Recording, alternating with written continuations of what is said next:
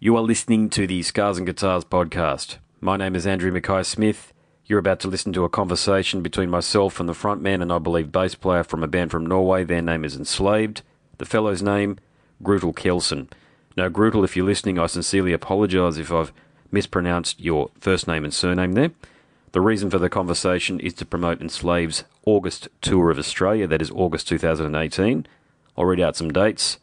They're playing the 29th in Perth, the 30th in Sydney, the 31st in August, and there is one date in, date in September, that is in Melbourne. So let's have a listen to what Grutle has to say. Here we go. Hey, mate, how's things? good, good, good. Bit of a busy day, talk, uh, busy day Yeah, talking to the sure. Australian media types, I bet. It is, it is, it is. No worries, all good. Mate, I'll kick things off because I know you're in the middle of them at the moment. So um, you're coming down to Australia. I think this is, uh, you've been down here a few times now, so you must be excited about that because I know there's plenty of fans down here that are looking forward to you performing.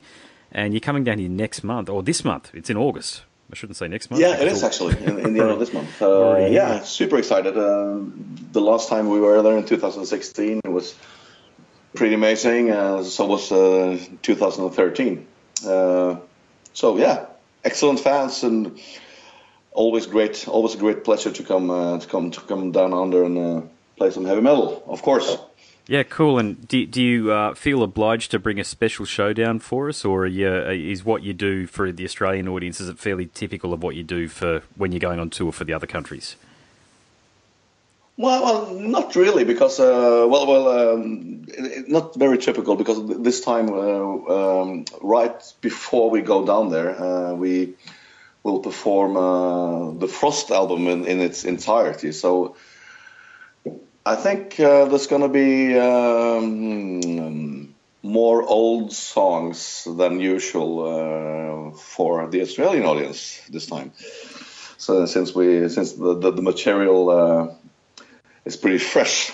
We will perform uh, that, that whole album in, in on the 25th in, in Bergen. So there's going to be at least two or three songs from from the Frost album, and we I don't think we have played that many songs from that album in Australia before. So I hope that's uh, exciting, and I really hope that uh, that uh, the new material from our latest album is ex- equally exciting. So uh, it's definitely going to be special. Yeah, I, I do like your new album. I must say, I'm one of those guys because I'm 40. I got into you guys back in the day. I remember remember the uh, Metal Maniacs publication that was released in the states, and you could buy it just about everywhere that good metal publications were sold. Um, I remember reading about you back then, so I remember taking a chance and buying a CD and really enjoying it. And it was only recently that I got back into you, to be honest with you, because I actually left listening to heavy metal for rather a long time, about 10 to 15 years or so. Just got stuck, because I'm a musician, I'm a bass guitarist, and I was playing a lot of funk and disco music, so I started listening to a lot of that stuff. But you never go too far from the music that's in your heart, and heavy metal it is for me. So when. Oh, nice. when E was released, I had a really good chat to Ivar Bjornsson about it.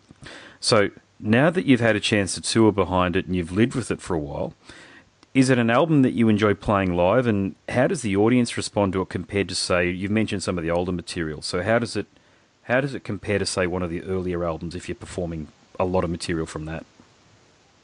My, it, it, it really depends on the on the, the uh, individual uh, individual songs. Uh, some of the old songs really, uh, for some weird reason, blend really well into uh, predominantly new new song set lists.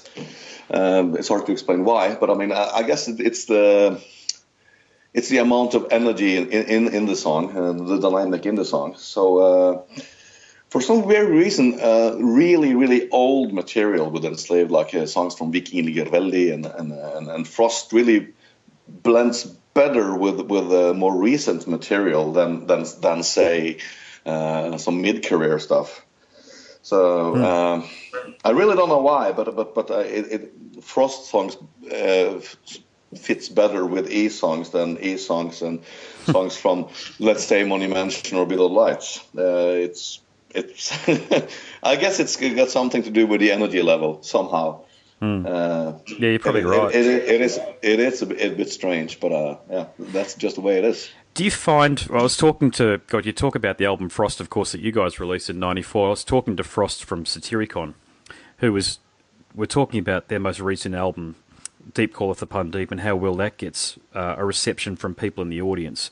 And there are people in the audience that aren't even familiar he was saying with some of the earlier material, and I assume that he's talking about some deep cuts off, say, Nemesis Divina, which I find absurd because it's a it's a great album, and I think if you're into, into black metal, you get into albums like uh, Eld, your release in 1997, that was the one that I had, and uh, Nemesis Divina. But do you find you get some of those blank looks when you're pulling out some of those deep cuts from Eld or Frost from some of the younger members of the audience? Yeah, yeah, of of course. Uh, uh it might be uh, weird for them at first sight hearing songs from from Frost, Vikingligr Veldi, or Eld. Uh, if you got into the band uh, around the times of, uh, let's say, Ruun or uh, mm.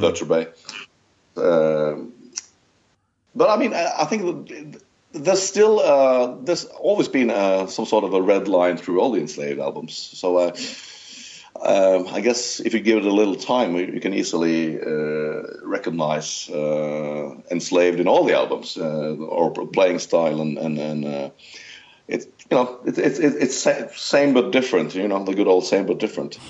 Uh, yeah, that's a good explanation for it, isn't it? Yeah, yeah. It's interesting yeah. to see your evolution over the years, actually, because I certainly wouldn't have picked that. I like what you're doing with E, as I've explained. So I certainly wouldn't have picked that you guys ended up where you are on E based on the music that was produced on Eld. So, has it been a conscious evolution or has it been more organic?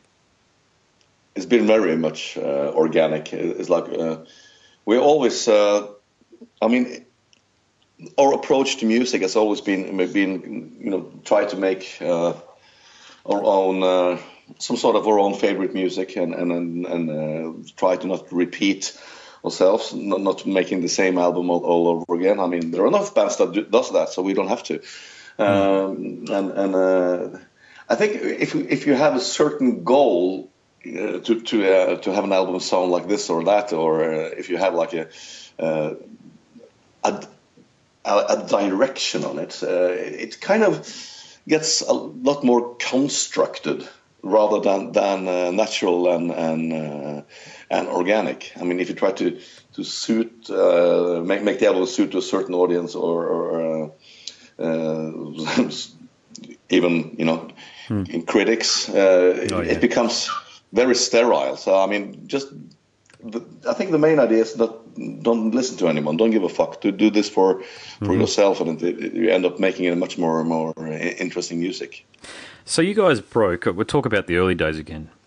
You guys broke at a time when corpse paint was effectively the norm. Any band from Scandinavia worth their salt, as far as the media was concerned. I'm not talking about fans and musicians, but as far as the media was concerned, I know as a young lad growing up here in Australia, uh, one of the first albums that I bought was um, the Immortal album, Pure Holocaust, and I was it was just I was both terrified and enthralled by the cover of those guys on the front of that because I'd never quite seen anything like it. You knew it wasn't like Kiss, you knew it was something else, but did you ever feel careful with my words here, pressure on you. Don't strike me as the sort of bloke that's going to be pushed around easily. But did you ever feel pressure from the scene to say don the corpse paint and say keep it on when it clearly was never part of your the way you were going with the music? Ah, fuck no. I mean, we're ugly enough uh, without it. You know, so. Or, pre- or pre- pretty enough. Pretty enough. yeah. I mean, it, it, it was never our, our, thing. So I mean, why would we? Uh, I mean, the only pressure we ever ever felt was the, the pressure we lay upon ourselves to make. Yeah, fair enough. Yeah. So. Yeah, you've actually got the cover of one of my favourite albums ever tattooed on your arm. So, how important is Bathory to you? Very important, man, because that was uh, that was like kind of the, the standard of of uh, extreme music uh, from the day I got into it back in oh, how was it when was it? Maybe it was 86 or 87 hmm. it was 87 before uh, when when uh, under the sign of the black mark was released. The summer of 87 was the first time I got into in, in, into Bathory and it was like that was probably uh, when it comes to inspiration that was one uh, one of the biggest milestones uh, for me I never ever experienced such extreme energy before, and it, it, was so unique. I mean, we were familiar with bands like you know Venom and Slayer, and uh, of course the, the thrash metal bands, but they were not even close to the you know the occult energy that mm. uh, that uh, yeah. really that spawned out of of, of uh, Quorthon's head. So that was just just totally totally amazing, and I really enjoyed the albums that that came off afterwards as well when he was like experimenting experimenting more with with uh, uh, his adaptation of uh, Viking music like on Hammerheart and Twilight of the Gods. Yeah. So it was a really mostly all of the uh, Bathory albums uh, up until well, including Blood on Ice were, were really, really important uh, sources of inspiration for for Enslaved. So, um, hmm. of course, I needed a, a goat tattoo on the arm. I mean, who doesn't? yeah, you're right about. I've interviewed the guys involved Venom Inc. these days. You know the version of Venom that's front fronted by Tony Dolan. Awesome guys. Um, but you always knew that they were working class lads from north from the north of England. Whereas with Quorthon, you thought he was some sprite sent from Valhalla that went back to his cave when he wasn't making records. That was certainly the perception that I had as a young fella growing up. So you, have hit the nail on the head there. But let me let me ask you a question. I mentioned earlier that I read Metal Maniacs, the print copy, and I remember reading a story. Now, feel free to debunk this because it might be completely wrong, but I think one of the first tours he did of the States might have been a success, but you were playing in some very unusual locations, and one of those locations apparently was a laundromat. Is that true? Uh, partly because uh, it it wasn't on the first tour. That was actually the the, the laundromat uh, was was was uh, on a tour that took place in 2001. We were touring with a with a Macabre from Chicago and uh, was it Diabolic from Florida? Yeah, that'd be right. Yep. And uh, yeah, and Electric Wizard from England and uh, and uh, a band called Scar Culture from somewhere in the states. I can't remember. And it, it was weird. It, it was in uh, Cincinnati. It was called Sudsy Malone, Sudsy Malone's Laundry and and Bar. Oh and right. Bar. Emphasize on and bar. You know. Okay. So uh, let's say thirty percent of the room were like a, a small venue, kind of kind of like a punk rock venue uh, and the rest were, you know, dryers and washing machines. And people were like doing the laundry, you know, like old people and shit. They're like watching what the fuck is going on on the other end of the room.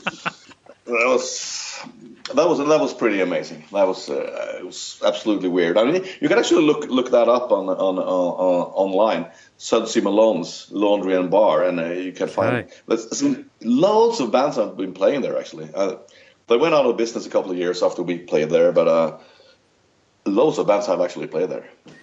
It's a they're very two very diverse target markets, aren't they? Alternative music yeah. fans and heavy metal music fans, alongside of people who don't have washing machines at home that need washing yeah. done in the laundromat. it was pretty amazing. I mean, I couldn't concentrate on the audience. I was just watching the guys do laundry. so I was watching underwear, you know, during the whole set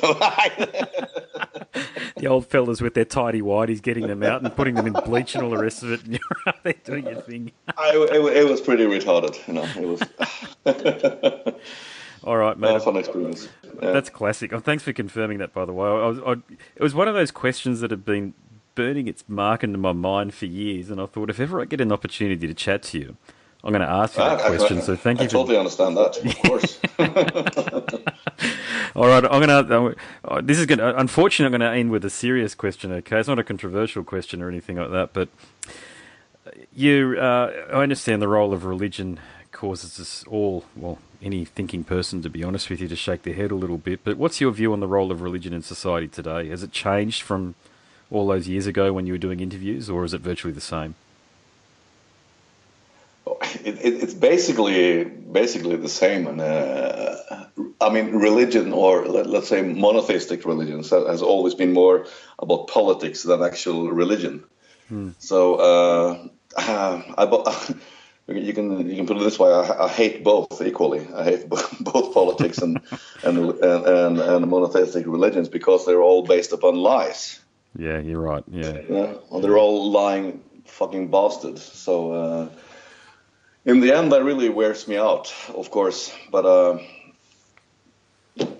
what do you do? What am I to do about it? Yeah, exactly. Write some. Yeah, I'll, I'll, I'll, try my best to write to write shit about it in my in my, in my lyrics. You know, that's yeah. all, all, I can do, I guess.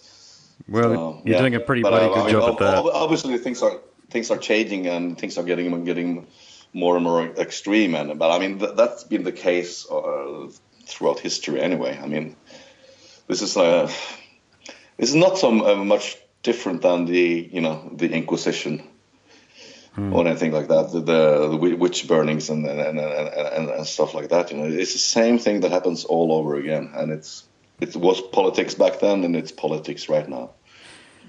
You're not wrong. It's very well stated. I better leave it there, mate. Believe me, I could talk to you for another bloody hour, but such is the nature of these uh, these phone calls and these interview opportunities. You've only got the 20 minutes. But look, congratulations on an outstanding career and for doing it for so long, too. I know you've had to be very resilient through it.